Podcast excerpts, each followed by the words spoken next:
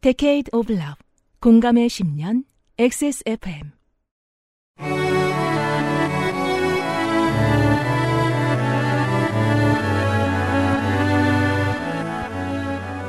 그것은 알기 싫다 특별기획 23 국정감사 기록실. 국방위원회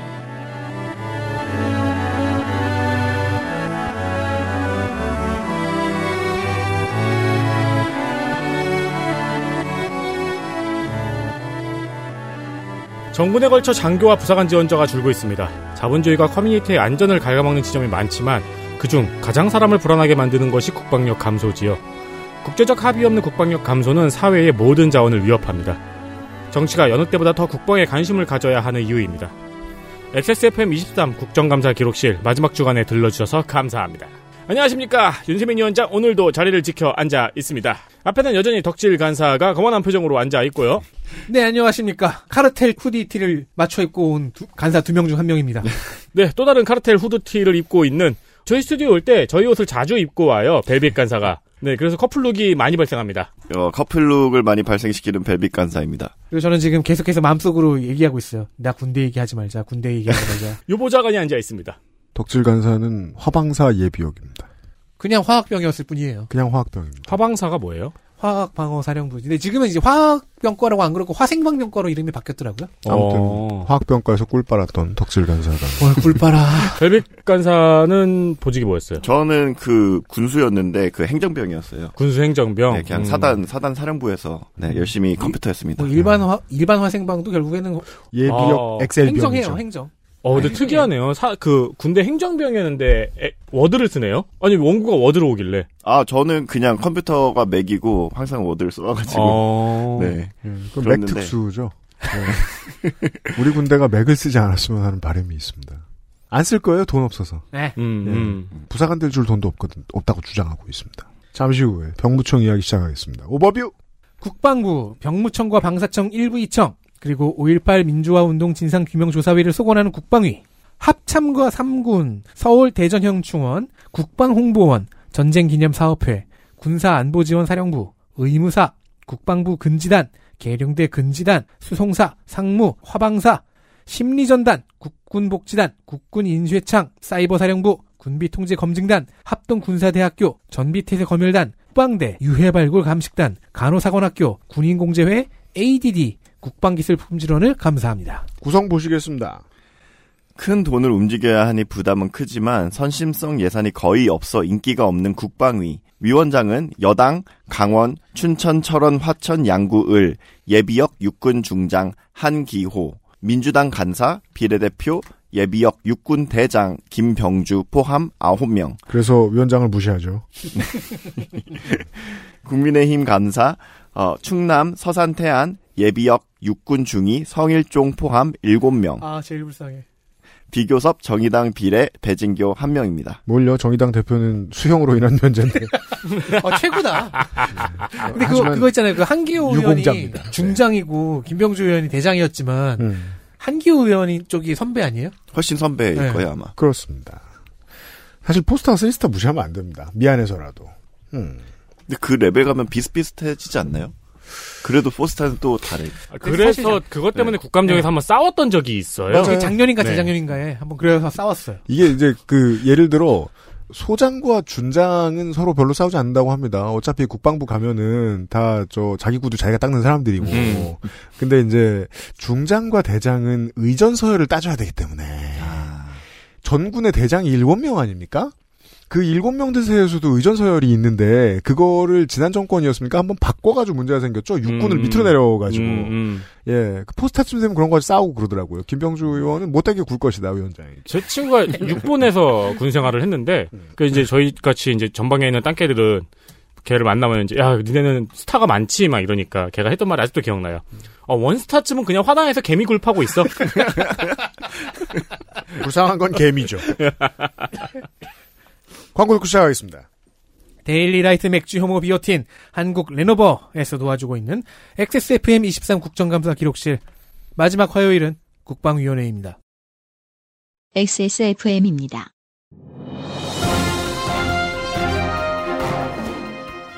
자, 전화 연결해 보겠습니다. 여보세요? 데일리라이트 맥주 효모 드셔보셨다고요? 네, 비슷한 다른 회사 제품도 먹어봤는데요. 분말이라 역하고 먹기가 많이 불편했거든요. 근데 데일리라이트 맥주 효모는 알약이라 먹기도 편하고요. 냄새가 없어 그런지 애들도 잘 먹더라고요. 이거 먹고 나서 우리 남편은 글쎄 이마선을 따라서 참... 야야야 끊어 끊어 야 끊어 아, 통화 연결이 고르지 못하네요. 들을 말씀은 아직 많이 남아있는데 아쉽습니다. 말할 수 없는 고민 직접 확인해보세요. 데일리라이트 맥주 효모. 1년 중 레노버 노트북이 가장 저렴할 때는 얼마 남지 않은 블랙 프라이데이. 지금 바로 액세스몰에서 레노버 특가를 확인하세요. Lenovo for those who do.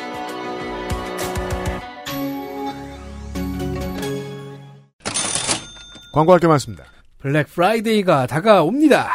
액세스몰에는 블프에 힘을 내는 브랜드가 많지만 그중 파괴력 최강은 한국 레노버입니다. 올해도 준비를 하시고 그 전에 큰 행사를 소개해드리겠습니다. 액세스몰을 들렀다가 레노버로 가시는 여러분을 위해 레노버 공홈 블프에서 할인을 더 붙여드립니다. 레노버는 이미 공홈에서 블랙 프라이데이 행사를 하고 있는데 거기서 더 할인합니다. 자, 첫 번째 공식홈 할인 가격에서 추가 3% 할인합니다. 음. 기존에는 1%였죠. 더 깎아드려요. 두 번째 이건 좀 나뉘어요. 싱크패드 PXT를 구매하시면 싱크패드 트랙 포인트 키보드 2를 19,900원에 구입 가능합니다. 아, 제가- 빨콩 키보드? 제가 저희 집에 있어서 들고 오려고 그랬는데 저는 제 값 다 주고 샀습니다. 12만 9천 원에. LOQ, 리전을 구매한다면 gaming 라인이죠. 레노버 리전 M300 RGB gaming 마우스, 레노버 리전 H300 스테레오 gaming 헤드셋을 9,900원에 구입 가능합니다. 검색 한번 해보시고 지금 얼마인지 보십시오. 아, 나 헤드셋 필요한데. 그리고 쿠폰 코드 XSFM2 레노버 XSFM 숫자 2 LENOVO 프로그래밍 되어 있습니다. 기간은 11월 13일부터 26일 단 두 주간입니다. 어제부터 시작했습니다. 그리고 공홈에서 진행 중인 추가 혜택이 있습니다. 네. custom PC 200, 300, 400만 원 이상 구성할 때 5만 원, 15만 원, 25만 원을 5만 원을 즉시 할인 혜택해 드립니다. 그렇습니다. 워크스테이션 알아보던 분들 지금이 좋은 기회입니다. SSD와 램 업그레이드 최대 60% 할인해 드리고요. P1 그리고 P14s 구매 시 프리미엄 P24H 모니터를 98% 할인가 파격 만 원에 모십니다. 이게 왜 이렇게 됐는지 잘 모르겠습니다. 왜 이러는 거죠? 98% 할인가가 말이 되나요? 만 원은 어떻게 레노버 모니터를 안 사긴 하죠. 그리고 X1을 구매 시 도킹 스테이션 50% 할인한다고 하고요. 레노버가 도킹이 비쌉니다. 델하고 HP하고. T 시리즈 구매 시 20만 원 상당의 M10 태블릿을 30% 할인해 드립니다. 리전 9i, 저 9i, 음. 8세대 구매 시 G24 gaming 모니터 50% 할인. 뭐 이거 덧붙여 할인하는 게 이렇게 많아요. 모니터를 싸게 구하실 수 있습니다. 액세스 모니터는 미개봉 반품, 불프도 제품도 조금 준비 중입니다.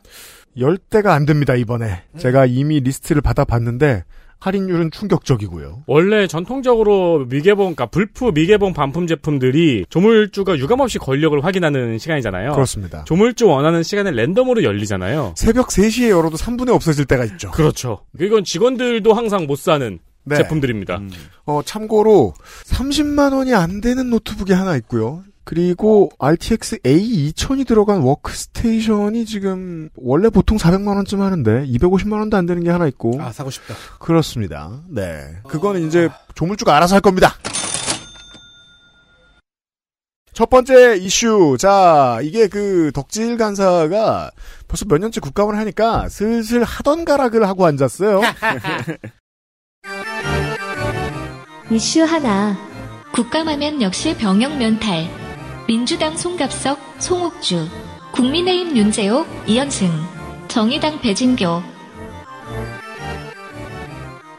3년째 집착하며 들고 왔습니다. 병무청 감사의 필수 요소 병역 면탈 박람회 시간입니다. 이때만큼은 제가 제 내면의 옐로 저널리즘을 마음껏 발산시킵니다. 사실 저는 국회의원들도 그래도 된다고 생각하는 게 이게 왜 못 막았느냐라고 말하기 어려운 게 남성 동지 여러분 막는다고 막아지겠습니까 이게? 이게 국회의원들도 얘기한 건데요. 매년 기발한 새로운 수법들이 개발이 된다. 그러니까 게다가 20대 초중반이면 아직 사회가 무섭다는 걸 모를 나이예요. 무슨 짓이든 버리고 싶을 때입니다. 그리고 그들을 등축 이용해 먹을 컨설턴트들도 많이 나오죠. 음. 자, 작년에 뇌전증을 이- 위장해서 병역 면탈을 한 연예인과 운동선수 그 외 여럿이 적발이 됐습니다. 그런 게 있다더라고요. 제가 빡쳤던 게 군대 갈 준비를 한다며 1박 2일을 하차한 가수 라비가 이 사건의 주요 인물이 돼서 이 사람은 뭐 그 유대교 관련 인사를 아니죠. 라삐 아니고 라비예요. 아 근데 공교롭게 또 1박 2일이네요. 그래서 즐겁게 봤던 1박 2일 사기의 2년치가 OTT 및 유튜브에서 싹 사라져서 기분이 아주 안 좋습니다. 이게 그죠. 그때 같이 나왔던 이슈가 그 나플라 네. 출근부 조작 뭐 비리 뭐 이런 게 나플라는 있었고. 같이 딸려와서 같은 회사여서 같이 걸렸어요. 그렇군요. 뇌전증이라는 건 옛날에는 간질이라고 불렸던 질병이죠. 음. 다- 작년에 대량 적발 때 147명이 수확됐습니다. 음. 병무청 특사경의 작품이었는데 그래서 배진교 의원은 칭찬 좀 많이 해주었냐고 청장에게 물었고 이기식 청장은 아주 많이 했다고 대답했습니다. 좋습니다. 137명 전원이 기소됐고요. 음. 그 중에서 45명이 지금 재판이 진행 중이고 음.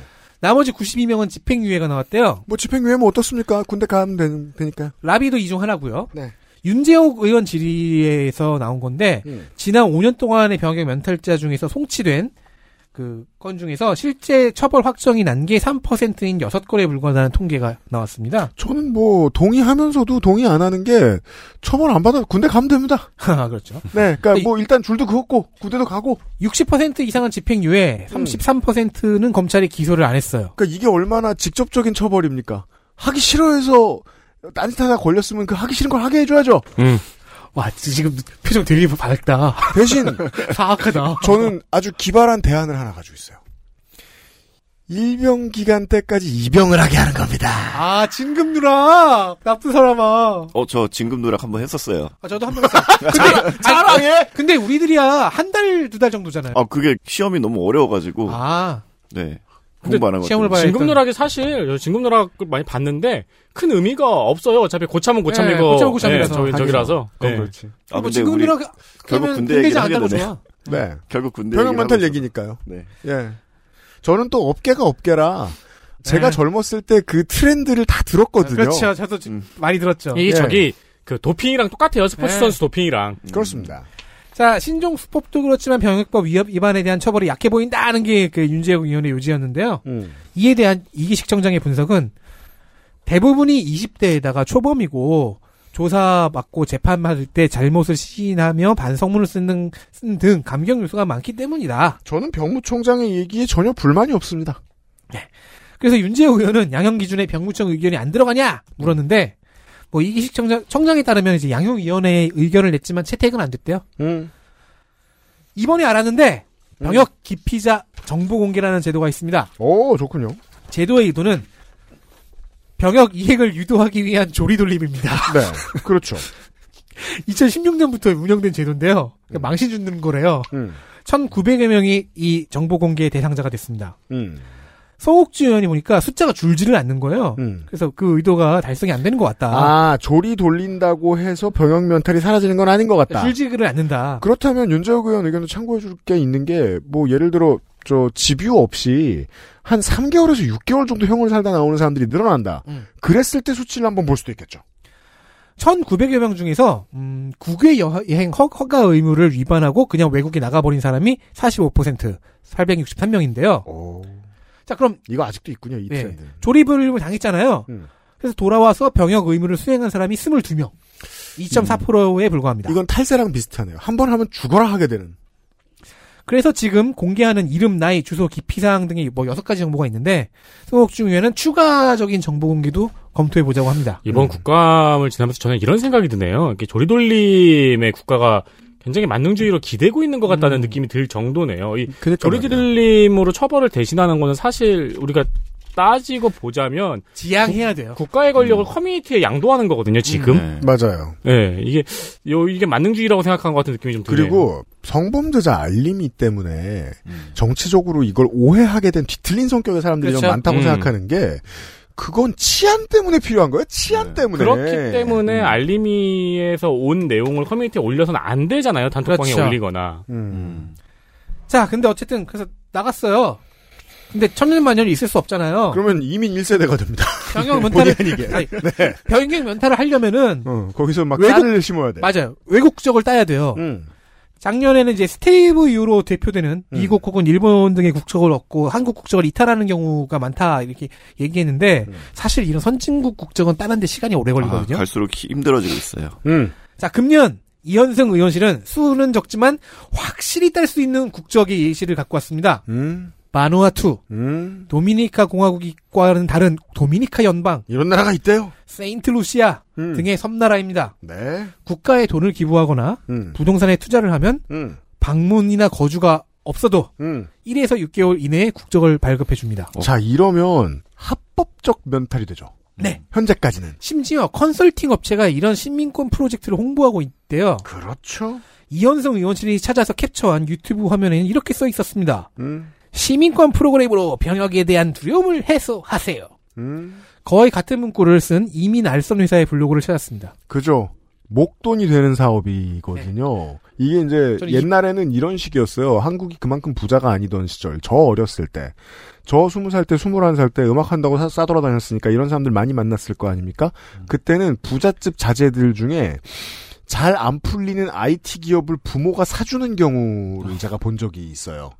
그래서 아이 군대 보내는데 대신하려고 그 업체를 활용하는 거죠. 생각보다 많은 연예인들이 이런 방식을 활용했고, 뭐, 뭐, 기업 자제들 이런 사람도 많이 활용하고 그랬었어요. 누구 누구 얼굴이 떠오른다. 제가 아는 사람들 중에도 많았었어요. 아니, 근데 그, 이 블로그와 이 유튜브 화면에서 제일 웃겼던 건 거예요. 병역에 대한 두려움 있으시죠? 그렇다면 두려움을 어떻게 해소할까요? 다른 나라 국적을 따세요. 근데 이게 그 이렇게 대놓고 하는데 이게 위법 요소가 어, 애매한 건가요? 그건 모르겠는데. 네. 아마 뭐 우리나라 회사가 아니겠죠? 음. 네, 우리나라 도메인도 아니고. 어, 이 세 나라의 국적을 따면서 한국 국적 상실을 선택한 사람이 42명입니다. 이 돈이 있는 집 자제들이었다는 뜻입니다. 이 중에서 13명이 병역 의무 미이행자였어요. 나머지는 조세도피였나 보네요. 뭐 그냥 도미니카 뭐 도미니카 연방이, 덕후일 수도 있겠죠. 연방 연방이 너무 덕후. 좋았다든가. 그죠. 네. 거기서 마누아투라는 그 발음이 너무 좋았다든가. 후지모리처럼 거기서 대통령을 한번 해보겠다든가. 음, 음. 아, 그 나라가 진짜로 마음에 들었을 수도 있죠. 음. 자, 이렇게 병역 미이행 상태로 국적을 상실하면요. 음. 40세까지 재외동포 비자 발급이 안 되고요. 음. 특히나 병역 기피 의혹이 확- 그 확인이 되면 국적 회복도 안 됩니다. 그죠. 한국 국적 안 줍니다. 여기서 맹점은 재외동포 비자가 아닌 다른 비자를 받으면 되고 아. 국적 회복도 신청 안 하면 된다는 부분에 있습니다. 그냥 외국인으로 한국에 머물러도 된다. 그래서 음. 지금 병무청은 이 13명의 비자 발급 및 입국을 막을 권한도 명분도 없습니다. 그래서 돈이 다 해결해줬어요. 그러니까 스티브와는. 다른 경우죠. 음. 그래도 언제 입국하고 입국해서 뭘 하겠다고 하는지는 알아야 된다. 음. 그러니까 법무부와 연기가 필요하다고 의원- 이현승 의원이 지적을 했네요. 언젠간 막아야 되니까요. 공부를 해야죠. 연기가 필요한 부분은 국내 대상으로도 있습니다.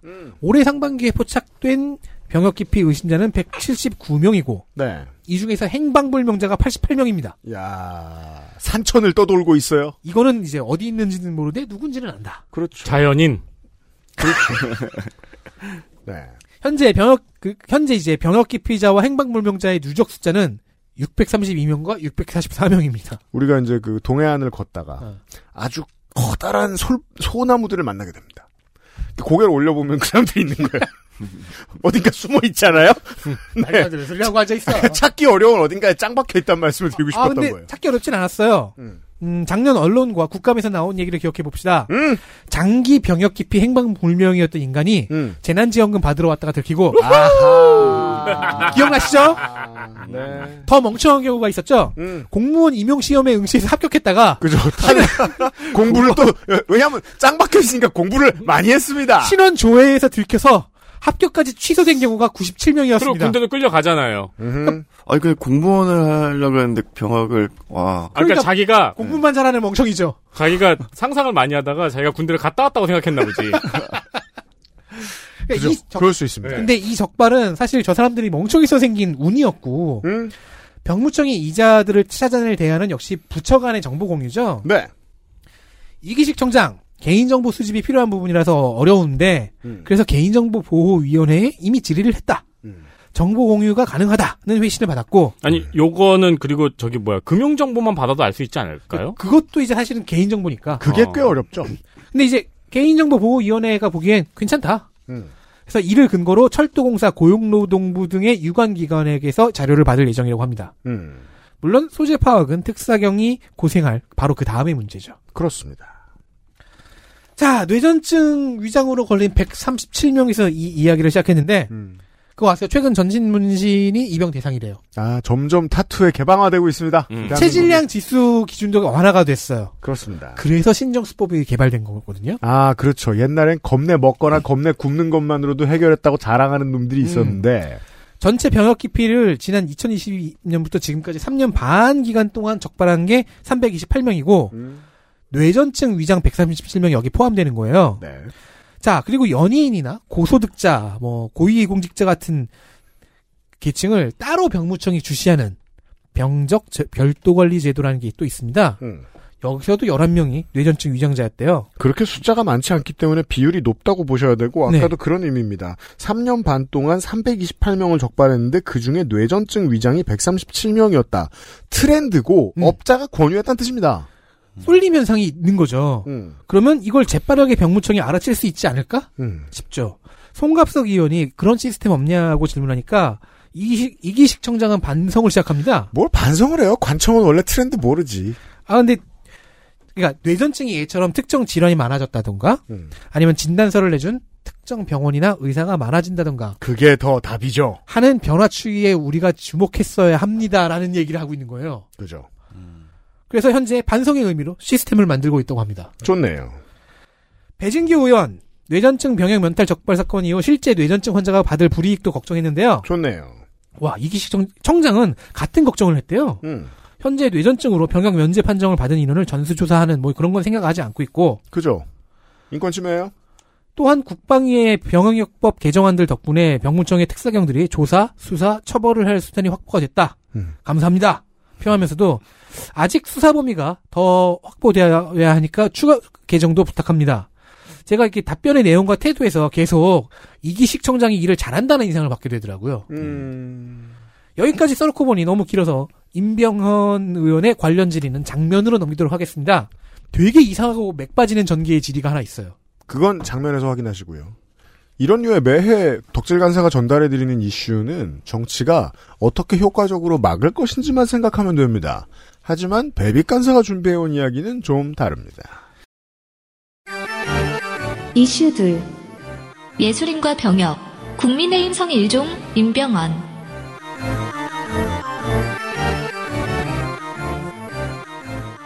네, 어떻게 보면 비슷한 이야기이면서 또 다른 이야기이기도 한데요. 네, 저희가 갖고 온 얘기는 이제 병역 특례 혜택입니다. 네. 네, 병역 특례 혜택은 늘 논란의 주제이죠. 음. 얼마 전까지 BTS의 병역을 두고도 정치권에서도 굉장히 뜨거웠는데요. 음. 결국 BTS 본인들이 자원 입대를 하는 것으로 논란은 어느 정도 매듭이 지어졌죠. 사실 저는 이것도 정치의 실패라는 측면이 강하다고 느껴지는 게 정치권이 논의 안 했으면 더 깔끔했습니다. 음. 네. 왜냐하면 이 논란이 되게 오랫동안 커진 걸 BTS가 정치적으로 종결시켜줬거든요. BTS 멤버들과 하이브가. 그렇네요. 그러면 정치권이 못하고 민간이 해결한 일이 된 거예요. 사실 아무 말도 계속 안 했으면 됐습니다. 제가 작년에도 이 얘기, 재작년에도 이 얘기했죠.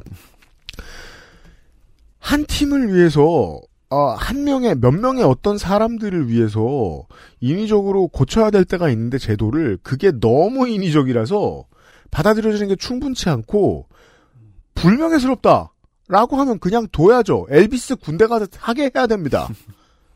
어, 그중 이제 꾸준히 어, 이 주장을 해왔던 분은 이제 국민의힘 성일종 의원인데요. 어, BTS 병역 특례법을 지난 2021년 대표 발의하는 등 이 사람 때문입니다. 네, 어쨌든 대표 발의하면서 이제 대중문화 예술인 등도 군 면제 대상에 포함시켜야 된다 이렇게 주장을 해왔어요. 음. 어, 이번 국정감사 때는 국내에서 열리는 예술 대회에 대 예술 대회에 대한 병역 특례에 대한 문제 제기를 했는데요. 자, 이건 또 대중예술인들하고 조금 결이 다릅니다. 네. 보시죠. 어, 최근 10년간 국내 주최 예술 대회의 우승으로 군 면제를 받은 이들이 194명이라는 자료를 가지고 왔어요. 음. 근데 이 국내 주최 예술 대회가 어떤 성격의 그 대회냐 음. 보면 이제 국악 콩쿠르 그리고 무용 경연 대회, 음악 콩쿠르 그리고 전주 대사습 놀이 음. 이런 것도 있더라고요. 네, 그렇죠. 요런 분야의 사교육이 돈을 많이 버는 이유 중에 하나죠. 음. 아, 또 그렇게 연결돼 있군요. 네. 그래서 이런 어떤 그 콩쿠르 같은 그 국내 예술 대회들이 있는데, 어, 우선 국내 주최 예술대회는 또 이제 국내 대회랑 국제 대회로 또 구분이 돼요. 음. 그러니까 무슨 말이냐면 국내는 한국인들만 참여하는 대회고 네. 국제 대회는 이제 외국인들도 참여할 수 있는 대회를 말해요. 그렇습니다. 그래서 이제 10년간 이 대회들을 통해서 면제받은 사람들이 이제 194명이고 음. 그중 이제 국내 대회 를 통해서 면제받은 사람들은 120명, 국제 대회를 통해서 어, 받은 사람들은 74명 이렇게 나뉘는데요. 그렇습니다. 어 여기서 근데 국내 주최 국제 대회 우승자 국내 주최 국제 대회 우승자. 네. 이 국제 대회 우승자 참가자 통계를 봤을 때 여기서 형평성 측면에서 이제 성일종 의원이 의문을 제기를 해요. 음. 어, 성일종 의원이 제시한 지난 10년간 군 면제자를 배출한 국내 주최 국제대회는 총 6가지 대회인데요. 음. 지난 5년간 이 대회의 우승자 비율을 보면 100% 한국인인 곳이 세 군데나 됩니다. 사실은 이게 뭐죠? 무슨 민회 대사 민회 대사습놀이 뭐 이런 건가요? 아, 바깥에서 아무도 우승할 수 없는 무언가 막 고누놀이 대회. 음. 그러니까 그 참가자 비율도 이렇게 가지러 왔는데 참가자 비율 자체가 압도적으로 이제 한국 사람들이 많아요. 음. 어 그렇기 때문에 롤챔스인가? 뭐지? 정확히? 네. 네. 아니, 그, 뭐, 브리튼 연합왕국 내에서 개최하는 국제 축구 대회 같은 제- 거죠. 아니 개최는 한국에서 해야 되잖아. 네, 개최는 그죠? 한국에서 하는데 어. 어. 어쨌든 외국인 비율이 낮고 아, 브리튼에서 개최하는 축구 대회. 어, 그- 아. 그렇게 해서 4개국이 그, 출전했는데, 북아일랜드, 잉글랜드, 아. 웨일스, 스코틀랜드. 그거 영국인이 국제 대회인가요? 어, 그렇게 쳐요. 그래요? 그렇게 얘기를 하고 있어요. 근데 여기서 하는 거는 지금 저 맨체스터 제기차기 대회 뭐 이런 거잖아요. 제기는 한국인들이 정말 잘할까? 네, 그래서 이 통계를 말하면 이 여섯 개 대회를 통틀어서 어 65%의 참가자가 한국인이었어요. 음. 이제 평균을 내자면 음. 그리고 84%의 우승자가 또 한국인이고요. 음. 네. 네, 그게 그래 언론만 생각하면 이걸 만드는 문화예술 주관 단체들에게 돈이 들어가는 게 이제 1순위고 제일 중요한 포인트는 음. 하지만 여기에 더해서 우승자가 병역 혜택을 받을 수 있다는 것도 어 이게 돌아가는 중요한 메리트 중에 하나겠네요. 이 시스템이 네. 돌아가는. 그렇죠. 네. 네. 실제로 해외 콩쿨 우승자들에게도 이제 병역 면제 혜택이 어 주어지는데 음. 약간 그거랑 비슷한 연장선상에 있지 않는 얘긴가. 이번에 e스포츠가 아시안 게임에 종목으로 추가됐을 때 네. 가장 큰 의미 중에 하나였죠. 네. 네. 그죠. 네. 롤 선수들. 그렇습니다. 음. 네. 근데 사실 그 어떤 10대, 20대 시민들도 그 문제 가지고 형평성 저는 화낸 사람 별로 못 봤습니다. 음. 왜냐면 무패 우승을 하는 바람에 아, 그렇죠. 그리고 이제 이거는 과거에 이제 그 스타크래프트 선수들에게도 왜 이 기준을 적용을 안 해주냐는 팬들의 성토가 음. 있었죠. WCG 같은 경우에 우승을 했어도 네.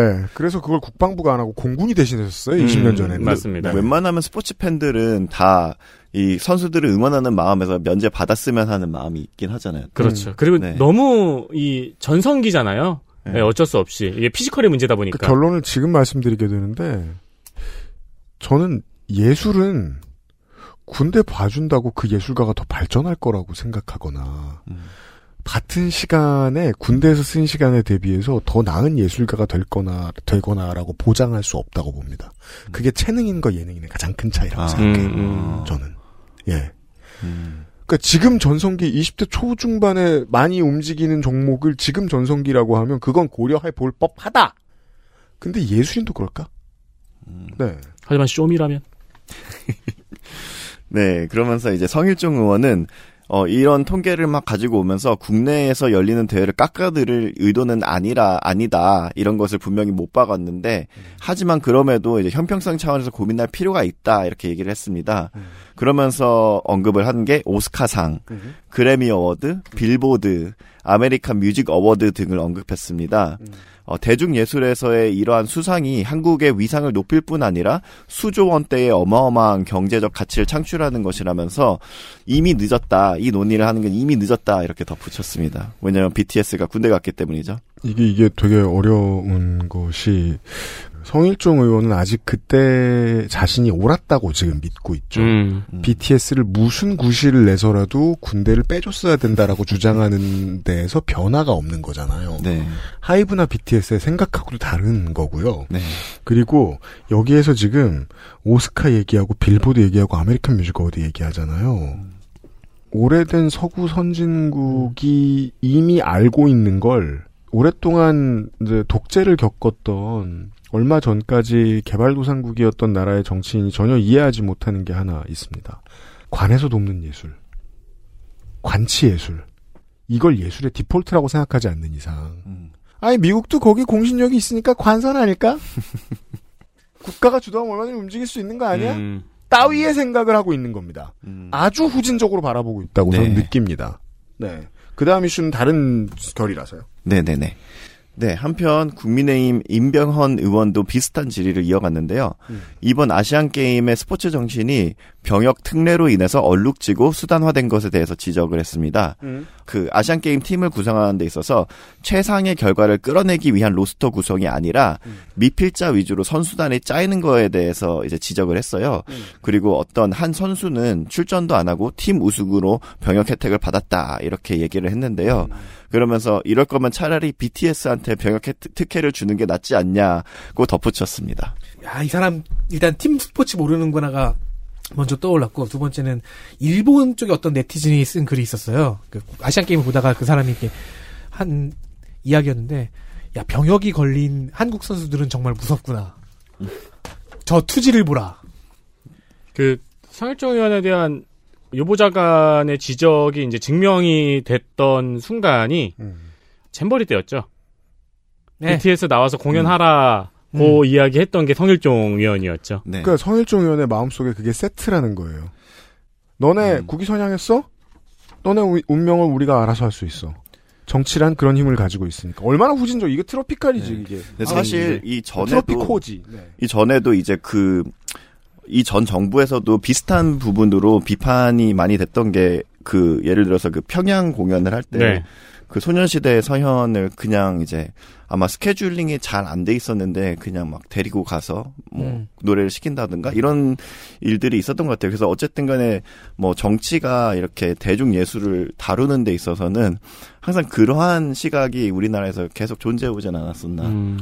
그리고 네. 이 미필자 문제로 코스터가 그 로스터가 짜여지는 문제 같은 거는 축구에서 심지어 2002년에도 있었어요. 그때 출전 안 하고 계속 벤치에만 있던 선수에게 병역면제를 왜안 주느냐 그 당시에는. 음. 그런 이야기가 있었고 그래서 사실 스포츠계는 제 기억으로는 제가 스포츠 팬이 아니지만 이런 경기에서 미필인 선수를 5분이라도 출전시키는 게 약간 뭐 되게 배려? 팬, 들도 이해하는 배려처럼. 근데 그래서 그 런던 올림픽에서 그때 마지막 그 한일전 할 때 콩명보 감독이 그 그 한 선수 안 뛰었던 선수를 짧게라도 내보냈잖아요. 음, 네, 그 네. 병역을 위해서. 네 네 그런 일이 네. 있었죠.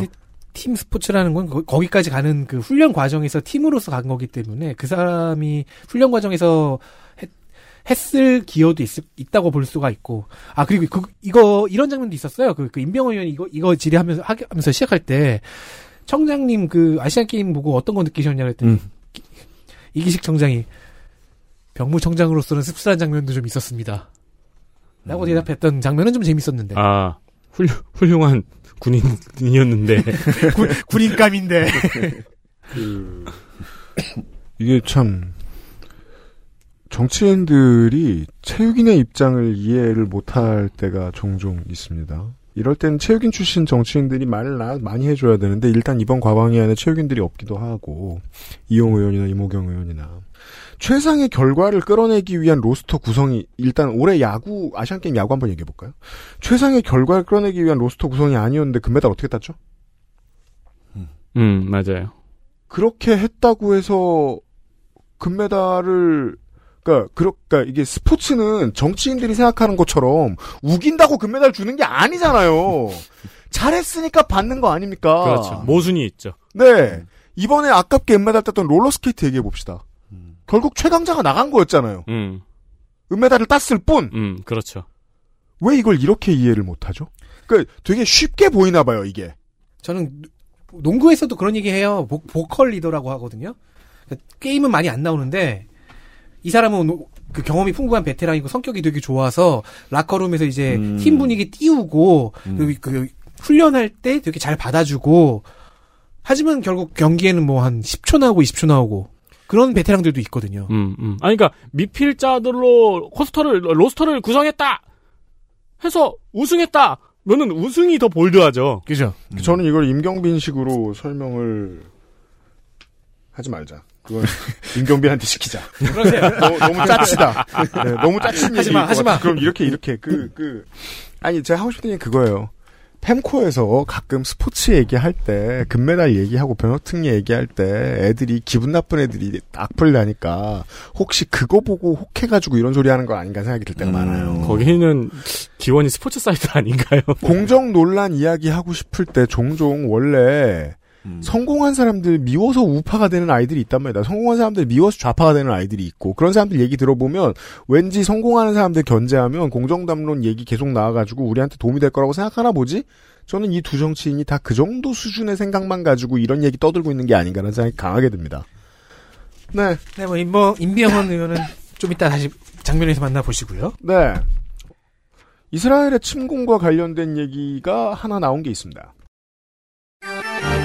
이슈 셋 아이언돔, 민주당 송갑석, 정의당 배진교, 국간방송에 이 얘기를 한 적이 있다고 기억을 했는데 과거 당- 방송을 뒤져보니까 없더라고요. 왜냐하면 별로 중요하지 않은 것 같아요. 아니 미사일 방어 체계 이야기입니다. 그러니까 MD 얘기. 미방체. 밀덕 아닌 자가 감히 다뤄보려 합니다. 밀덕 여러분 부디 노여움을 거두시고 예, 모르는 귀엽게 봐주십시오. 않겠습니다.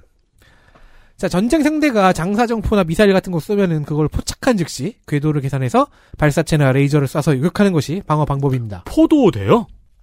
요즘은 되나 봐요. 와. 이거 파는 회사에선 다 된다 그러죠? 사드가 그 요격용 무기 중 하나죠.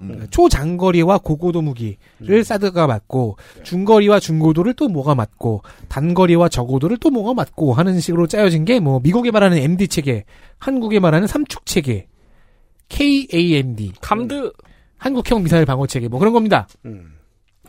이 체계에서 가장 맞기 힘든 게 단거리 저고도의 무기래요. 일단 시간이 많이 안 주어지고 음. 그렇죠. 저고도니까 레이더로 포착하기도 가장 어렵고 음, 이게 배구 시합 같은 겁니다. 상대는 싼 무기를 보통 쓸 테니까 미사일보다 포탄이 더 많, 음. 많고 작고 뭐 그런 이유 때문이에요. 그럼 이런 배- 방어 개념에서 포착과 계산을 열나 빨리 하고 요격을 열나 많이 해서 전부 다 막아보자는 개념이 이스라엘의 아이언 돔입니다. 그건 개념이 아니고 목표 아닌가요? 그렇죠. 그죠. 그러니까 그 뭐 조그만 RPG 미사일이 날라와도 막을 수 있어. 그러니까 뭐 거- 장사정포가 거대한 게 날라도 막을 수 있어. 물론 100% 막는다는 건 아니지만 그 주요 조그만- 주요 지점 타격하는 그죠. 건 맞겠다. 그러다 말고 조그만 장사정포, 조그만 RPG를 쏴도 막을 수 있나요? 아 그럼요. 구슬을 튕겨도 막을 수 있나요? 그럼요. 라고 얘기하는 거예요. 네. 근데 그래도 최, 그 100% 막지는 못해도 중요 타격 부위만 막으면 되는데 음, 이번 전쟁에서 개전 직후에 아이언돔이 사실상 뚫려버렸습니다. 음. 하마스는 어떻게 뚫었냐? 미사일을 수천 발 퍼부었어요. 아이언돔이 이 물량 공세를 전부 커버하지 못한 겁니다. 네. 그러니까 최첨단의 요격 방어 시스템을 뚫는 방법이 싼 무기를 대량으로 퍼붓는 것이었다. 아, 디도스와 같은 방식이군요. 네. 이론상 이게 정답이죠. 군사 전문가들은 확- 당황했습니다. 한국의 군사 전문가들도 당황합니다. 저는 그렇게 당황했을까 싶습니다. 왜냐하면 말이 안 되잖아요. 근데 그렇대요. 아, 그러니까 상식의 선에서 안 뚫리는 방패가 어디 있습니까? 아, 근데 그렇게 생각을 했대요. 어, 이 정도 쏘지는 않을 것이다.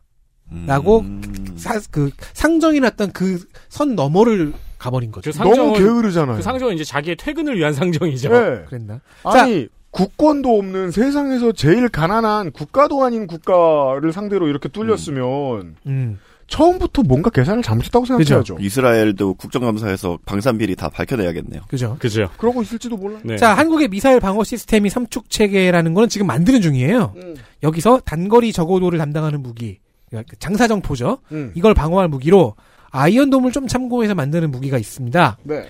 장사정포 요격 체계, 어, LAMD라고 음. 합니다. 밀덕이 뭐라고 부르는지 몰라서 그냥 저는 램디라고 읽고 있습니다.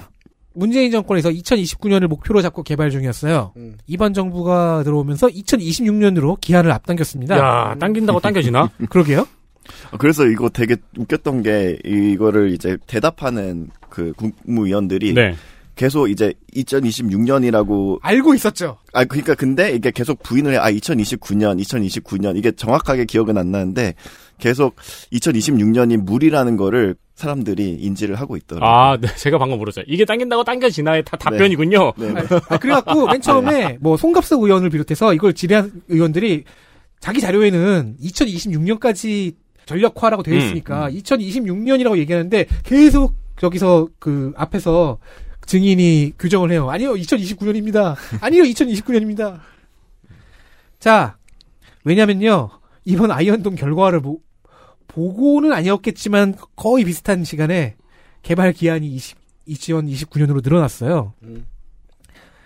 이유는 기술적인 문제라고 얘기를 합니다. 그래서 배진규 의원이 어느 단계에 와 있는지를 박종승 국방과학연구소장에게 질문했어요.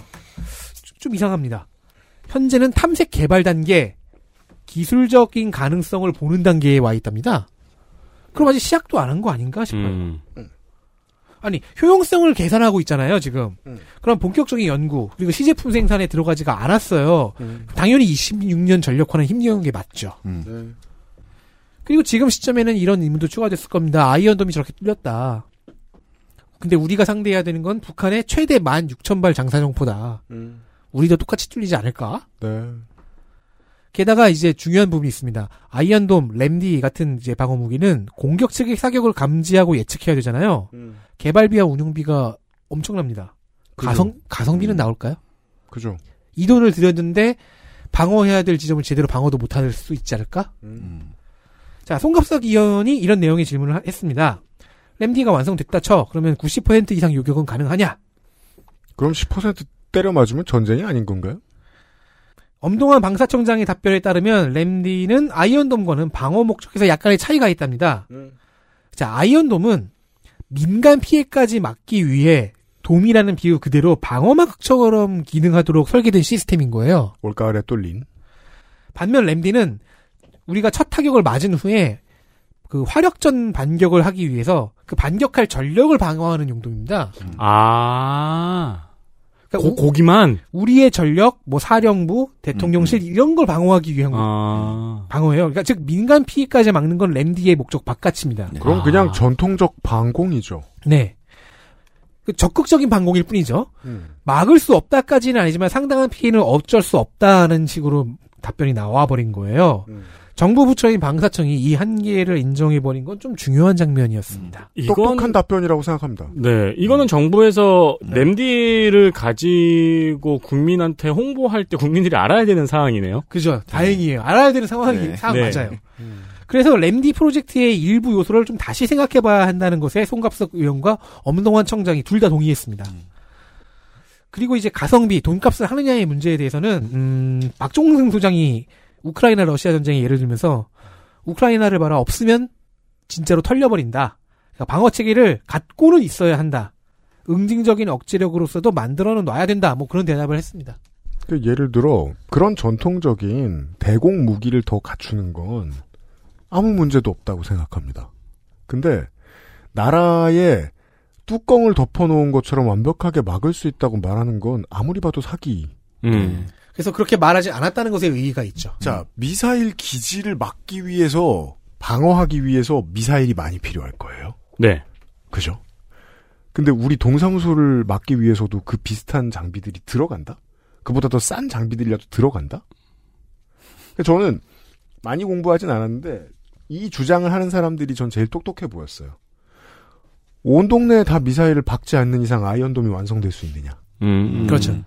그러니까 국방비의 모든 자본이 다 투입되지 않는 이상 아이언돔이라는 게 실현될 수 있느냐? 전봇대처럼 있지 않는 이상. 그렇다면 병원비보다 비싼 보험료가 되는 거예요. 아이언돔은. 그렇죠. 아. 예.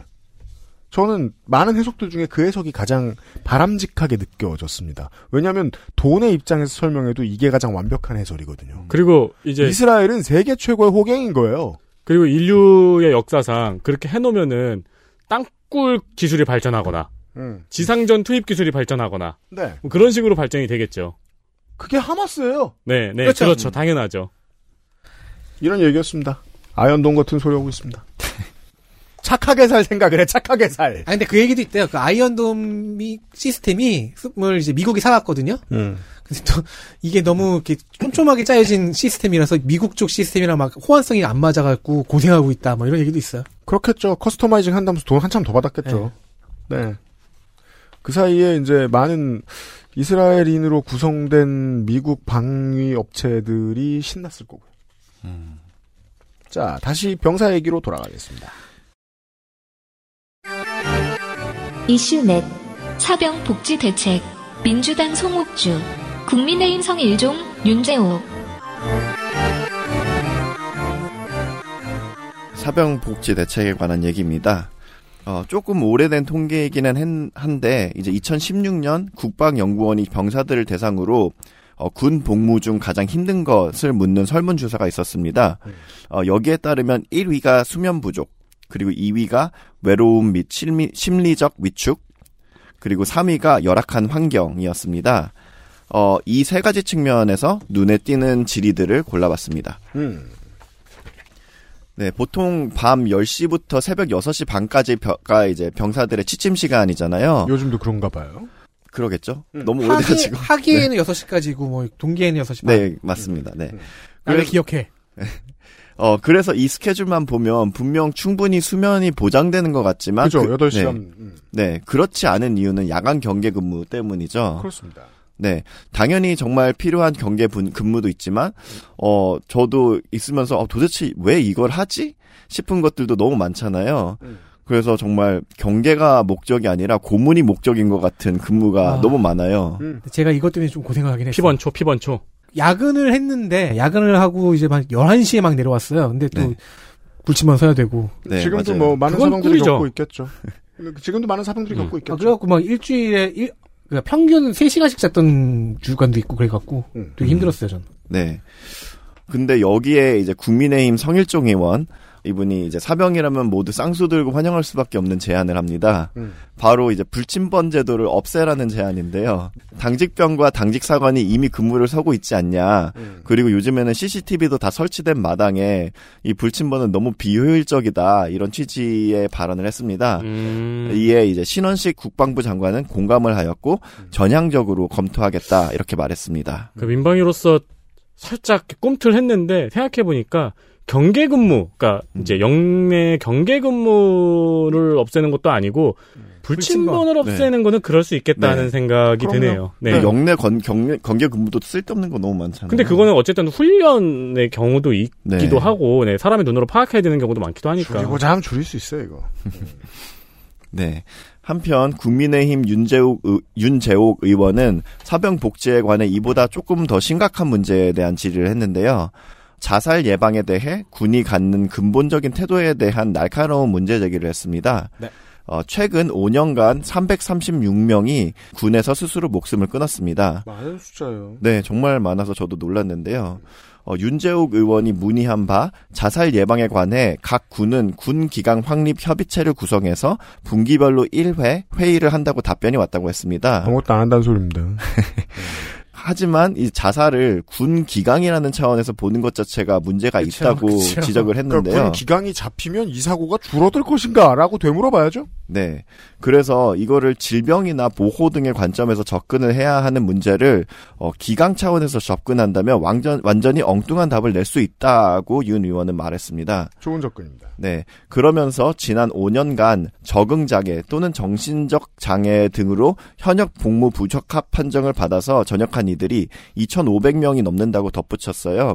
그래서 현재 수준으로 대응하면 안 된다고 지적했습니다. 물론 뭐 실제 의미가 있는 지적은 아니라고 생각합니다. 왜냐하면 우리는 어, 의무 복무라서 이 숫자를 줄이는 게 쉽지는 않은 편이기 때문에. 음, 그렇죠. 네. 네. 다만 접근이 잘못됐다는 질문까지는 맞았습니다. 네. 네. 이게 덕질 간사는 해군 얘기만 준비해왔는데 지금 뭐 모든 군이 다 아, 네, 맞습니다. 부사관이 없고 장교가 없습니다. 음. 장교로 말할 것 같으면 수능 커트라인이 점점 내려가고 있고요. 음, 자, 간단한 이슈지만 중요한 지표이고요. 그런데 언론 보도를 하나 더못 찾은 이슈입니다. 음. 어, 녹화된 영상에서 오디오 질이 너무 안 좋아. 여러 번 돌려 들었는데요.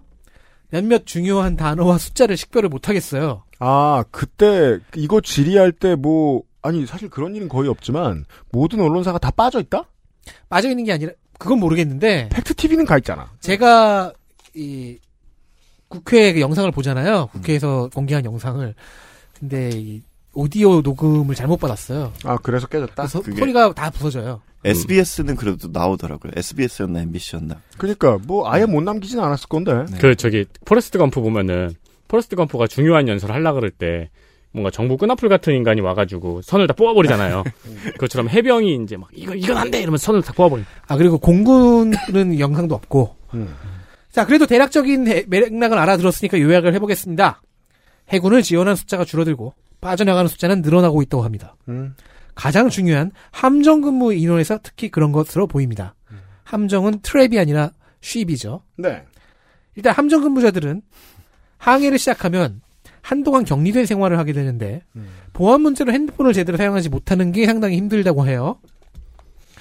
송갑석 의원이 이 부분을 개선할 방법이 있냐고 물으니까 이종호 해참 총장은 준비가 돼 있었어요. 음. 현재는 이제 유심을 빼면 핸드폰을 쓸 수가 있다. 와 대박. 유심을 빼야 핸드폰을 쓸 수 있어? 근데 이게 어떤 어려움인지 안다. 음. 그래서 적어도 상용 위성을 쓸 수 있게 그 행정부에다 문의를 넣었대요. 음.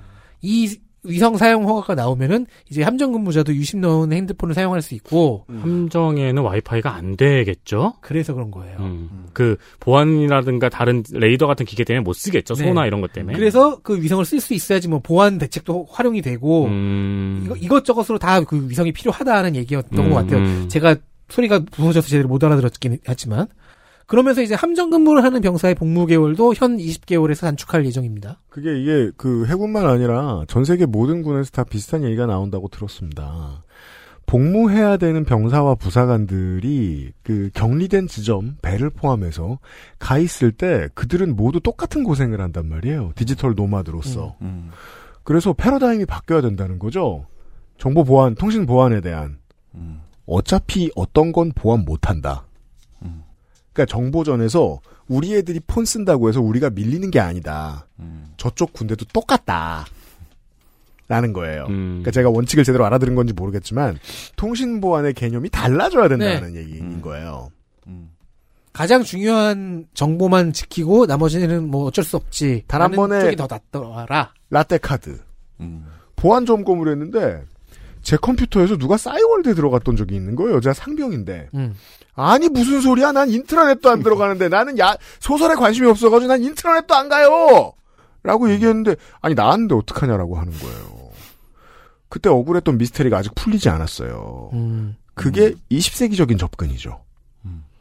음. 옷다 들어갈 거예요. 병사들은 이제. 음. 이렇게 이 저에 이어서. 어, 유보저관도 자, 라떼 이야기를 하고 근데 말았습니다. 인트라넷만 연결된 컴퓨터가 아니고 인터넷 연결도 되긴 있긴 했나 봐요. 아니요? 아, 누가 뭔가 방법을 썼구나. 그니까 난 아냐. 어 보통은 물리적으로 다시 한번 말씀드립니다. 그러니까 물리적으로 네. 격리돼 있어서 어. 하는 얘기예요. 예, 군무원 음, 이모님 아직 살아계시면 저 아니에요. 억울해요. 누군가가 랜선을 입에 물고 이렇게 들어온 거야. 프리셀도 안 했어 내가. 그건 거짓말일 거야. 어, 자수 아무튼 요약하면요 함정 근무자에 대한 처우 개선이잖아요. 음. 근데 작년에도 이현승 의원이 최소한 간부의 처우라도 해경 수준으로 개선하자고 지적을 했다고 합니다. 음. 왜 해경이냐? 이현승 의원실의 통계에 따르면 지난 5년간 713명, 조선일보 기사에 따르면 730명이 해군에서 이직을 해서 했고 그중 다수가 해경으로 갔습니다. 아이고. 이현승 의원 표현으로는 해경 양성학교 수준입니다. 음. 해병대의 경우에는 초급 장교들이 의무 복무 기간만 마치고 전역해버리는 경우가 점점 늘어나고 있고 음. 특히나 자대 위치를 어디로 가느냐에 따라 전역률이 다르더라는 통계도 들고 왔습니다. 도시와 가깝다면 좀 덜하고 네. 이런 말씀이겠죠. 우리 이거 매년 얘기했죠. 그 전에는 그 전투기 주종사 네, 공군 이야기했었고, 얘기는 그 다음에는 잠수함 주종사 이야기도 했고, 음. 금년에는 그 공군 본부 감사가 지금 촬영이 안 됐는지 안 나와서 모- 보았는데 작년에 그 얘기 있었죠. 공군에서 조종사 수당을 6년 만에 인상했다. 네, 그러니까요. 그러니까 이거를 지금 매년 이거를 보직을 돌아가면서 이야기를 하고 있네요. 지금 해병대 부사관 지금 그 기수에 따라서 신입생 숫자가 뚝뚝 떨어지고 있다는 얘기는 제가 들었습니다. 음. 예. 이 문제는 돈을 X나 많이 주는 거 말고는 해결책이 없을 것 같은데. 네, 맞아요. 그래서 그 얘기가 계속 나오는 거예요. 매년마다. 자, 듣기는 어려웠지만 그래도 가치는 있어 보이는 이 두 의원의 국정감사 질의가 기사화되지 못했습니다. 하사 초봉 아직도 월급 한 140만 원 주나요? 설마 그렇진 않겠지. 아니 그래도 병장이 그 정도 수준으로 올라갔으니까. 음. 근데 그거보다는- 하사 초봉이 지금 일단 역전돼 있다는 얘기는 들었는데. 어, 그리고 사실 이 내용 자체도 기사가 많이 안 되더라고요. 제가 금년 이 해군 것으로만 해서 한번 세- 찾아봤더니 세 개 정도가 나왔어요. 2017년 4월에 매일경제 기사에는 3년 동안 해군 장교 부사관이 해경으로 150명이 이직했다고 쓰여 있어요. 예, 해군 3년 이상 경력자를 해경이 특채하고 있었는데 특채라서 승경부터 시작이지만 경력 인정을 받아서 급여 수준이 그대로래요. 아 그러면 군에 안 있죠. 예. 그래서 17년 당시에 경쟁률이 10대 1 수준이었고 음. 그렇다고 특채하지 말라고 하긴 또 치사하잖아. 그죠? 그럴 순 없어요. 직업 선택의 자유도 줘야 되고. 5년 뒤인 2022년 뉴스원 기사에서는 5년간 728명의 해군 간부가 하- 해경으로 이직했다고 하고요. 음. 무신장 들었죠? 여기선 해경 쪽 급여가 더 좋아졌다고 해요. 음. 같은 임용 12년 차인 해군 상사 8호봉보다 해경 경사 10호봉의 급여가 170만 원 정도 더 높았습니다. 어.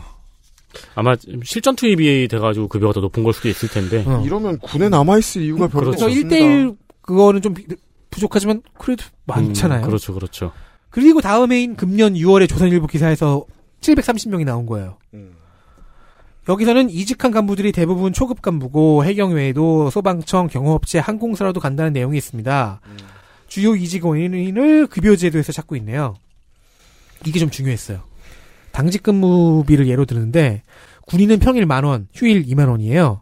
경찰은 3만 원, 10만 원이고 소방은 5만 원, 10만 원입니다. 왜? 경찰과 소방은 현업 공무원으로 분류가 됩니다.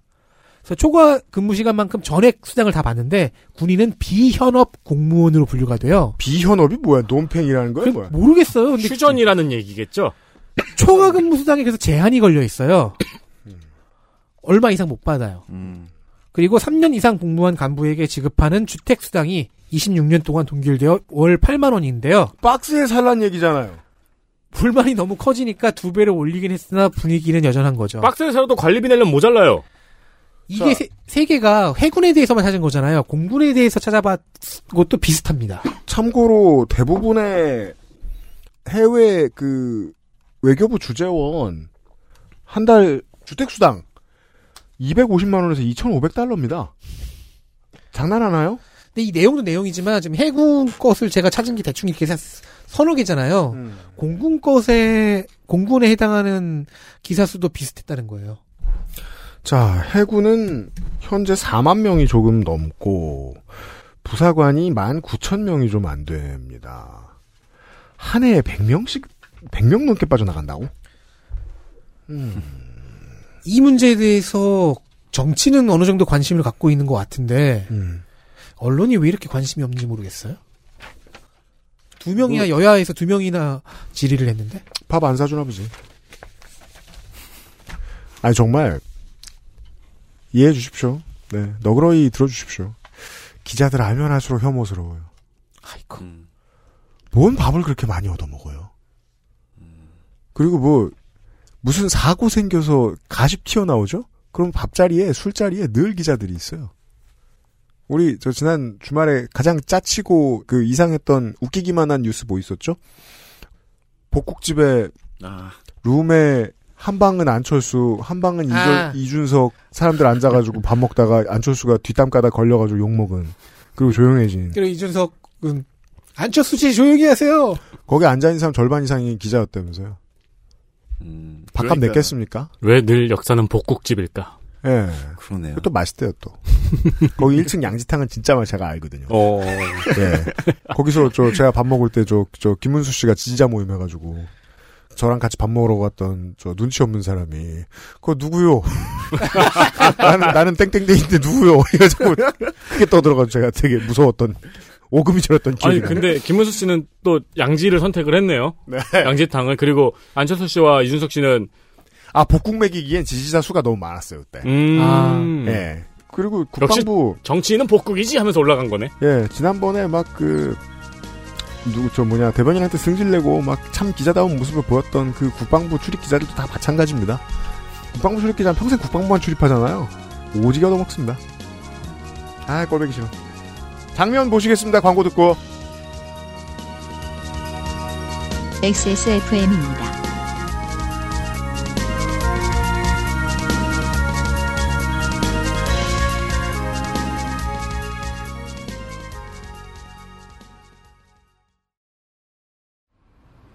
좋아요. 진짜 확실히 좋아졌어요. 어, 이렇게까지 효과가 좋을 줄은 몰랐어요. 자신감이 생기니까 어제는 소개팅도 했다니까요. 아, 저한테 진짜 잘 맞는 것 같아요. 저 이거 먹으니까 세상에나. 아, 저 이마선을 따라서요. 잠먹. 야야, 잠만. 마고 마고 마고. 누구 망하는 걸 보고 싶나? 말할 수 없는 고민? 직접 확인해 보세요. 데일리 라이트 맥주 효모. 초일류 글로벌 PC 브랜드 레노버에선 내가 원하는 컴퓨터를 커스터마이징 할 수 있다, 없다? 지금 엑세스몰에서 확인하세요. Lenovo for those who do.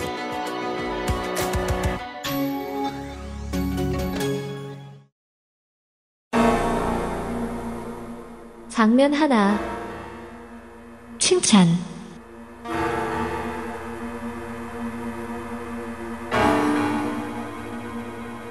장면입니다. 자, 어, 베비 간사가 어, 지 같은 걸 들고 왔습니다.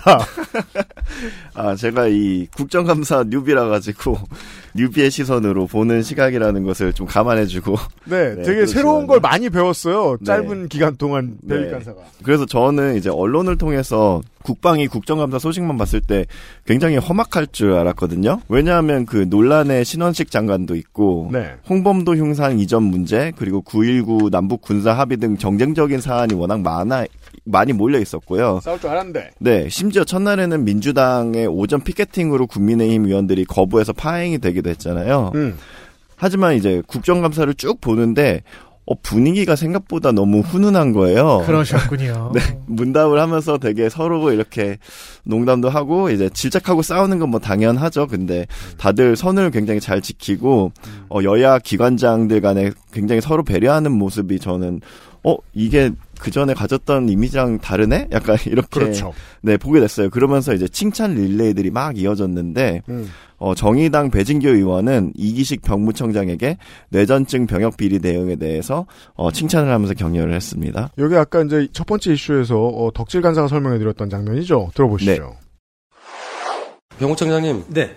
그, 올 상반기 뇌전증 병역 면탈 문제로 병무청이 곤혹을 치렀잖아요. 저희는 곤혹이라고 생각 안 하고요. 네. 자랑스럽게 생각합니다. 네, 칭찬하려고 하는 얘기입니다. 어, 어쨌든 뭐 검찰이 이 수사 지휘해서 브로커 2명, 면탈자 109명, 공범 26명에서 총 137명을 기소했는데 예, 이 사건은 애초에 그 범죄 사실을 확인한 우리 병무청의 특사경이 예. 찾아낸 사건이 맞는 거죠? 예, 맞습니다. 혹시 이 부서나 특사경 혹시 칭찬해 주셨습니까? 예, 칭찬해 줬습니다. 많이 표창도 해주셔야 될 것 같아요. 예, 표창도 주고요. 기술이죠. 음. 정치인의. 아, 이게 확실히 새로운 인력이 들어오니까 아, 이게 시선이 이렇게 넓어지는구나. 그렇죠. 네. 저, 저, 저, 저는 적합한 지적이라고 생각하는 게, 그, 기관장들 입장에서는 이거 되게 심각한 문제거든요. 인생 최악의 욕을 얻어먹을 각오를 하고 나가서 칭찬받으면 울고 싶은데 참게 됩니다. 음. 음. 10년 만에 엄마 만난 것 같은 기분이 들 때는. 예. 자료 준비해주는 사람들이 기관장 모시고 갔던 얘기를 들어보면 그런 얘기를 간혹 들을 수 있습니다. 칭찬받으면 간을 내주려고 할 때. 음. 네. 그리고 또 이제 그 5.18 민주화 운동 진상규명조사위원회 활동에 있어서 이제 국방부 지원단의 어, 도움이 되게 컸다고 하는데 그래서 민주당의 윤후덕 의원은 여기에 대해서 어, 국방부 지원단에 감사를 표했고 송선태 진상규명 조사위원장 또한 어, 어, 국방부 지원단에 감사를 표시했습니다. 보죠. 5.18 위원장님 한, 예. 한 가지만 뭐 말씀드리겠습니다. 예. 이제 국방부에서 지원단이 많이 해주셨잖아요. 네, 그렇습니다. 예, 그분들께 이 자리를 비로소 감사드립니다.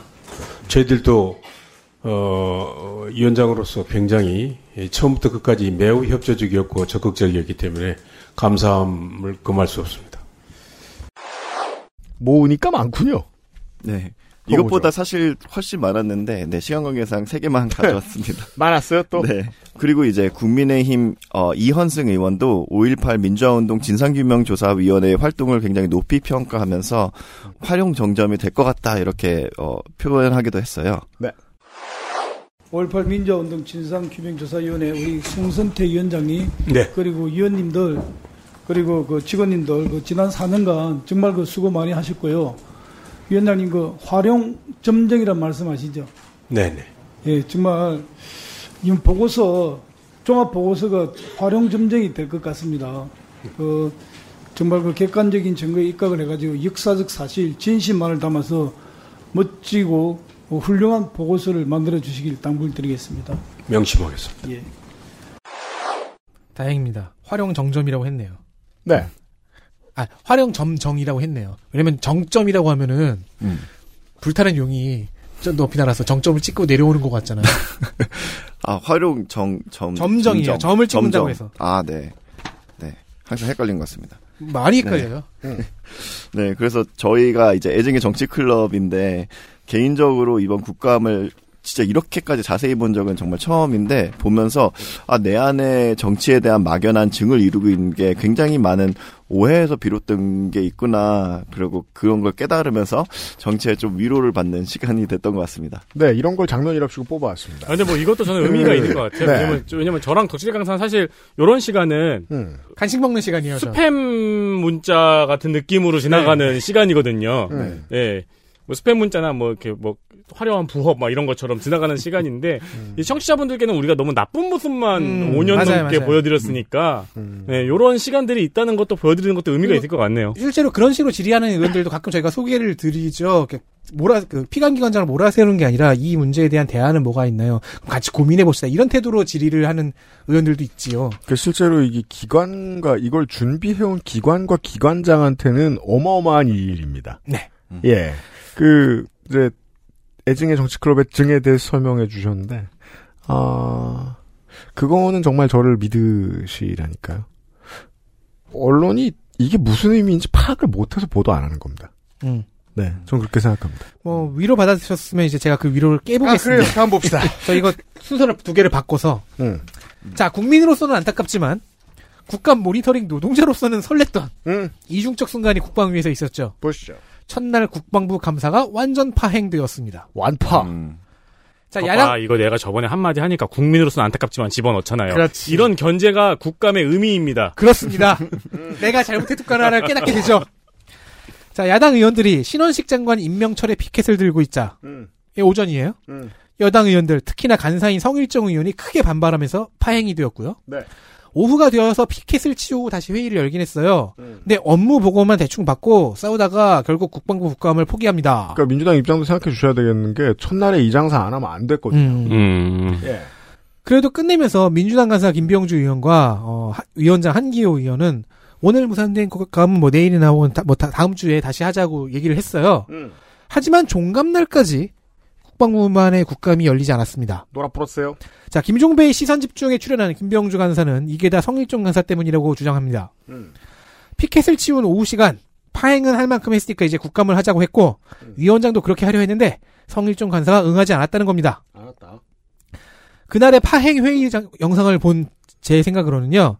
카메라 뒤에서 그런 일이 있었다면 저 분위기가 설명된다는 뭐죠? 의미입니다. 그러니까 이게 한기호 위원장의 태도가 아 이제 시작할 수 있을 것 같고 시작하고 싶은데 누군가 때문에 안 되고 있어서 불만이 좀 생긴 것 같은 태도였기 때문이에요. 위원장이 여당 네. 위원장이 자, 김병주 의원의 증언으로는 여당의 원내 수석 부대표인 이양수 의원도 와서 성일종 의원을 설득했는데 실패했대요. 음.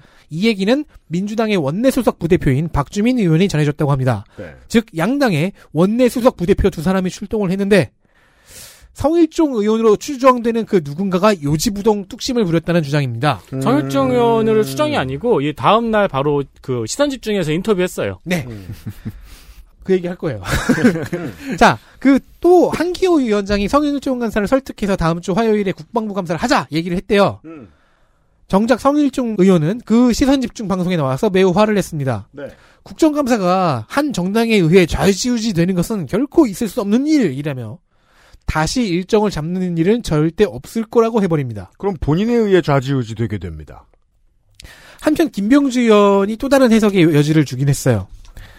일단 야당의 전술은 오전에는 피켓 시위를 하고 그래서 그 장관 임명철의 의사를 표현하고 오후에는 국정감사를 해서 장관이 임무 수행할 기회를 주는 음. 화전 양면 전술이었는데 정작 여당이 밥상을 찼다. 해설을 했는데요. 이 해석에 따르면요 여당과 신원식 장관 사이에 균열이 있대요. 음. 그렇다면 국감 때려치고 싶은 누군가는 신장관일 가능성도 조금 있습니다. 어. 음.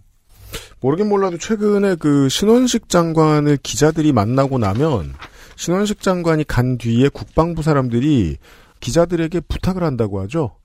보도하지 말아달라. 음. 하도 말실수를 많이 해서. 그래서 예민해져 있다. 예. 최근에 뭐, 저, 이스라엘이 전투력이 벌볼일 없다는 둥 뭐 이상한 소리 하고 다녔던 모양이던데. 예. 하마스가 잘 싸운 거지 그게. 음, 걱정이 많이 되는 모양입니다. 아무래도 또 대통령 총애를 갑자기 받으면 우습게 봤던 사람이 중진들 입장에서 짜증 나겠죠. 초선인데 여기에 임명을 한다는 것도 좀 이상하게 했는데 아무튼 그렇습니다. 네. 다음은 장면 둘. 신원식의 재테크.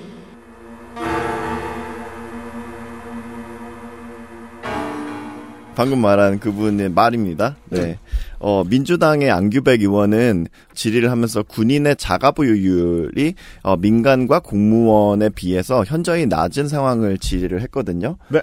그러자 이제 신원식 국방부 장관은 이제 여기에 대한 답변을 합니다. 음.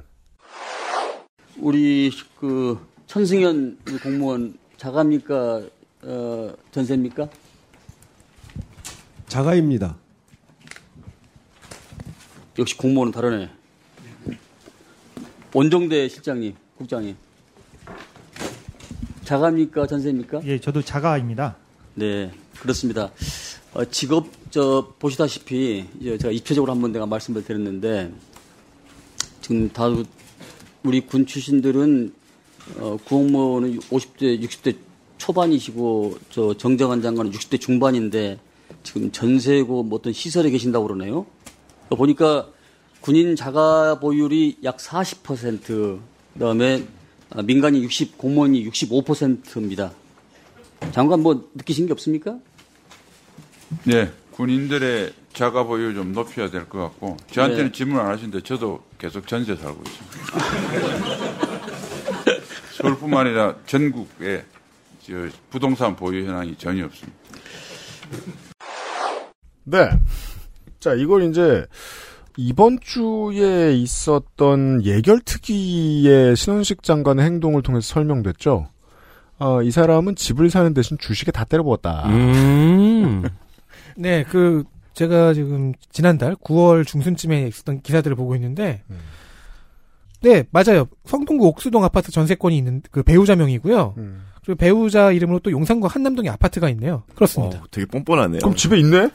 자기한테는 없잖아요. 자기한테는 없다는 거지. 그왜 신원식 장관이 그 왜 우리 지금 녹음하는 이 기준으로 지난 주말에 갑자기 그 정부가 사람들을 모은 다음에 공매도를 금지시켰잖아요. 네, 맞아요. 그리고 지금 어 월요일에 폭등했다가 화요일에 폭락했죠. 음. 저희 그 애증의 정치 클럽이 달았습니다. 참고해 주세요. 어 웃긴 건 그거 한번 자세히 보시면 이해하실 거예요. 신원식 장관이 무슨 짓을 했는지가. 화요일 월요일 오전에 황급하게 어, 모 증권사 지점장으로 추정되는 인물이 메시지를 보냅니다. 솔루스만 매도 천주 24,250원, 사모님 767주 24,250원 이렇게 적혀 있는데 거기 들어가 가지고 장관이 자기 일 안 하고 문자 보내죠.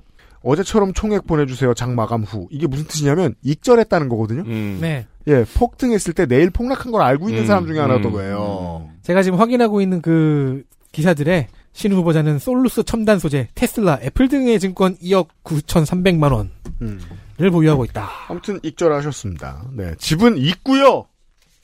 전세 하나, 아파트 하나. 자, 끝으로 시간상 안 하려고 그랬는데 임병원 의원 너무 재밌어요. 이게 뭔가 어려운 교차예요. 그러니까 의원이 못 하는데 아, 밑에- 의원 sucks. 근데 보좌진 sucks. Either.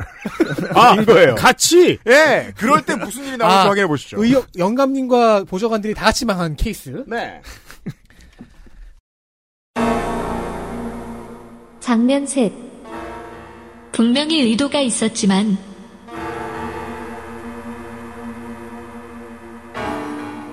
자, 예고했던 국민의힘 임병원 의원의 허망한 질의 내용입니다. 병무청 대상 질의였어요. 작년 국감방송에서 이제 제, 그, 저희가 사회복무원 요원으로 분류가 됐는데 소속 기관이 안 정해져서, 그러니까 자리가 안 나서 3년 대기를 타다가 결국 소집 해제가 되는 경우가 만 단위로 있다고 소개를 했죠. 철이 없던 작년에 저는 그 사람들을 운이 좋다고 수식했어요. 음. 이기식 청장은 이들이 3년 동안 대기해야 하느라 자기 커리어를 시작하지도 못하는 힘겨운 상황을 이해하고 있더군요. 오히려 그냥 군에 있는 게 훨씬 나았을 겁니다. 무슨 일을 하면서 밥도 얻어먹거든요. 네. 경험도 쌓고. 자, 왜 이 얘기를 했냐면 임병원 의원의 질의 때문입니다. 음.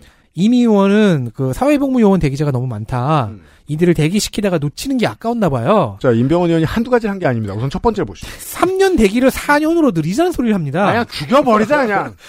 그래서 이기식 청장은 과거의 4년 대기였는데 뭐 그 기간 동안의 생계 같은 굉장히 다양한 문제가 있어서 그러니까 이유가 있어서 3년으로 줄어든 거라고 간단하게 퇴치했습니다. 이유가 있어서는 청장의 워딩입니다. 그게 보통 바보를 상대할 때 하는 말이잖아요. 이유가 있어, 임마! 네. 그래도 병무청이 잘못하고 있는 것을 찾아내서 음. 치명타를 날리고 싶은 것 같아 보이는 임병헌 의원. 음. 다음 질의에서는 앞서 소개했던 그 병적 별도 관리 제도를 문제 삼았습니다. 연예인, 고소득자, 정치인, 고위 공무원 등의 병역 사항을 네. 병무청이 주시한 제도죠. 통계를 보면 제도 실시 이후 이 별도 관리자 중에서 드러난 병역 기피 사례가 47건입니다.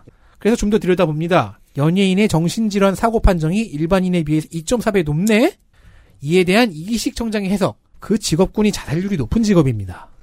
인기 관리라는 게 스트레스를 많이 받게 되고. 입대 후 사회와의 단절 그리고 전역 후의 재적응이 커리어에 미치는 영향도 엄청 세고 직업적 특성을 들었습니다. 네. 어, 이게 생각지 못했는데 맞는 말 같네요. 타당해 보이죠? 음. 병무청장이 실제로 똑똑한 사람인 것 같긴 하지만 여러모로 너무 훌륭해 보입니다. 지금 여기다 대놓으니까. 그쵸? 어, 그래서 임병헌 의원은 다음 포인트로 옮겨갔습니다. 아, 세 번째 도전. 왜냐면 지금 의도가 있어요. 이 병적 별도 관리 제도가 좀 미흡하게 운영되고 있는 것 같다는 말을 하고 싶은데 그래서 다음 포인트를 찾아봐요. 자 면제율이 일반인은 2.9%다. 근데 고소득자는 5%네. 왜 이들만 높은 겁니까? 병역 비리의 실마리가 아닐까 하는 시사점을 내보입니다. 이 출당당합니다. 이런 소리 함부로 하다가. 이기식 청장의 해석. 일단 추정이라고 하는 하는데 고소득자의 전체 모수가 적어서 한두 명만 면제받아도 비율이 확 늘어나는 거 아닐까? 뭔가 가르쳐 주고 있죠? 이것도 타당해 보이죠? 그 질문을 하면 답변을 한다기보다 멍청한 질문하면 멍청한 질문했다고 답을 해줍니다. 가르쳐줘요. 질의를 닫으면서 그래도 이대로 패배한 의원이 되기 싫었던 임병헌 의원이 마지막 잽을 날려봅니다. 병적 별도 관리 대상자는 자 아까 말했던 고위공무원, 연예인, 운동선수, 고소득자 즉 거칠게 요약하면 유명인이죠. 그래서 이번에 대형 유튜버도 대상자에 넣는다는데 하는 루머성 질문을 날려봅니다. 아, 대형 유튜버도 이제 들어간다고 하던데요? 이기식 청장 대답으로는 계획이 아예 없으며 어, 아니요? 이제 검토를 해보려는 단계, 즉 검토도 아직 안 한 단계라고 합니다. 그래도 예의를 차렸네요. 검토를 해볼 수도 있습니다. 이렇게 퇴치가 완료되었고요. 임 의원의 의도는 완료되지 못했습니다. 그러니까 덕질 간사가 이거 왜 하냐면 이렇게 어 메타속 병살타 치는 게 쉬운 일이 아니기 때문입니다. 이, 아, 이 기나긴 질의가 다 하나같이 다 반박되고 제가 슬픈 게 뭐냐면 그, 예. 이 임병헌 의원이 독특한 게 어, 70살의 초선이에요. 그 전에 뭘 했을까? 삼선 대구 남구청장입니다. 대구 남구는 안녕한가? 이런 사람 구청장으로 놓고 12년 살았다는 거거든요? 이번에 코시에서 나온 삼중살 같아 보이네요. 트리플 플레이. 네. 실- 네. 실제로는 뭐 아니 아니라고 하던데. 실제로 트리플 병- 병살 플러스 아닌데 주루사. 아무튼 한 번에 아웃 세 개가 나온 건 맞아요. 네. 다행입니다. 이 사람을 어, 여당이 갑니다. 네, 다음번 총선에 엘리트 플레이어 확인하시죠. 국방위원회 엘리트 플레이어 정의당 비례 배진교 의원입니다. 언제나처럼 금년에도 정책 질의에 앞장섰는데 이번에는 정쟁에도 살짝 힘을 실어주네요. 네, 선거 이야기. 이 사람 개인은 일단 남동구청장이었죠. 인천 2010년에 남동구청장이요? 예 남동구 을에 다시 한번 등장을 할 거고 상대는 윤관석 의원이 될 겁니다. 저는 남동구가 꼭 보수 정당의 약한 곳이라고는 생각 안 합니다. 다만 윤관석 의원이 할 때 counter partner들이 너무 비리비리한 사람이었어요. 예를 들면 조전혁 의원 같은 사람. 네, 그래서 3파전이 형성돼도 누가 이길지 모르는 구도가 되게 됩니다. 그리고 지금 정의당은 천 갈래 만 갈래지만 크게는 두 갈래로 갈라서 있는데 이준석 씨나 금태섭 전 의원과 연합을 해서 당을 만들자고 하는 파 그리고 진보정당 연합을 해서 의석을 얻은 다음에 나눠 갖자는 파가 있는데 후자에 속합니다. 아무래도 본인이 개파의 수장이기도 하고요. 다음은요. 국민의힘 강원 춘천 철원 화천 양구 을 한기호 어, 쓰리스타 출신 국방위원장으로 후배 군인들 사이에서 무게감이 있었습니다.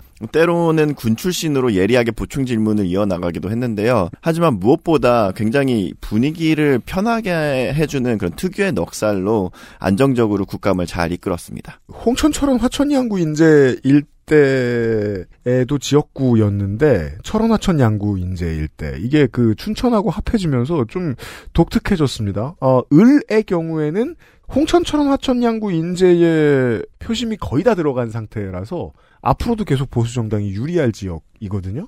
자리를 뺏기지 않는다면 이 사람은 다음번에 한 번 또 볼 수 있습니다. 다음은요. 더불어민주당 광주 서갑 송갑석 의원입니다. 음. 국정감사의 진짜 의미가 행정부서 부처 털기에 있는 게 아니라 문제점과 고민 분야를 발굴하는 데 있다는 것을 보여주는 몇 안 되는 의원입니다. 그렇습니다. 이 사람은 탈당 무소속하지 않는 이상 다음번 총선은 못 봅니다. 다행인 건 정말 보좌진들이 유능해 보입니다. 국회에 남아 있겠죠, 뭐 그 사람들은. 어느 의원신가 가겠지요. 다음은요. 더불어민주당 경기 화성갑 송옥주 어, 통계와 자료에 기반한 꼼꼼한 사전 조사에 의거한 질의가 빛났습니다. 그렇습니다. 원래는 저 새누리당이 좀 센, 그러니까 그 국민의힘이 좀 센 곳입니다. 어 서청원 의원이 재선할 때만 해도 여기는 뭐 넘을 수 없는 아성 같은 곳이었습니다. 그래서 경쟁이 치열하지 않습니다. 화성갑은요. 다음은요. 국민의힘 부산 부산진 을 이현승 의원입니다. 저도 맨 처음에 이제 송옥주 의원을 뽑을까 했는데 네. 그렇게 되니까 제가 꼽는 세 명인 작년과 완전히 똑같더라고요. 타게 잘한 이현승 의원을 정당 배분 섞어서 선정했습니다. 실용적인 정책 질의도 치열한 논리 공방인 정쟁 질의에서도 다 두각을 보였습니다. 그렇습니다. 아니 뭐 부산이 우리가 선거 시간에 늘 말씀드리는데 부산이 그 못 싸워볼 지역은 아니에요. 어, 보수 정당 아닌 정당들이 한 번은 이겼죠 지선에서는. 근데 그건 그거고 부산진은 좀 어렵습니다. 부산진 갑을은 좀 어렵습니다. 지난번 저- 선거 빼면 이긴 적 있는 유일한 사람이 김영춘 장관이었는데 부산진 갑이었죠. 부산진 을은 한 번도 이긴 적이 없습니다. 문제는 이제 이현승 의원인데 이 사람도 안 나옵니다. 바뀝니다. 사랑비가 내려와. 끝으로 다 죽어가. 네, 끝으로 더불어민주당 비례 김병주. 어, 역시 포스타 출신 국회의원으로서 작전과 경계의 실패에 대해서 예리함으로 질책하였습니다. 음. 어, 그리고 군 장성들과의 굉장히 신경전이 날카로웠는데, 음. 어, 전문성으로 밀리지 않는 모습을 보였습니다. 그렇습니다. 짬으로도 밀리지 않고요. 김병주 의원이 사실 말도 잘 못하고 음. 말도 느리고 이래가지고 당연히 실패할 줄 알았는데 은근히 떴어요. 일단 존재감이 중요하고 민주당의 사성 장군은 없고 네. 그나마 있었으면은 저의 페이보릿 백군기 용인시장인 전 용인시장이 있는데 그 사람보다 훨씬 낫거든요 이 사람이. 옛날 상관. 이름을 어떻게 조합해도 군대와 관련 있는 이름이네요. 그 세 글자를 어떻게 조합해도 잘못 조합했으면 프러시아 군인이 됐어요. 어, 그렇죠. 백군, 아. 적군.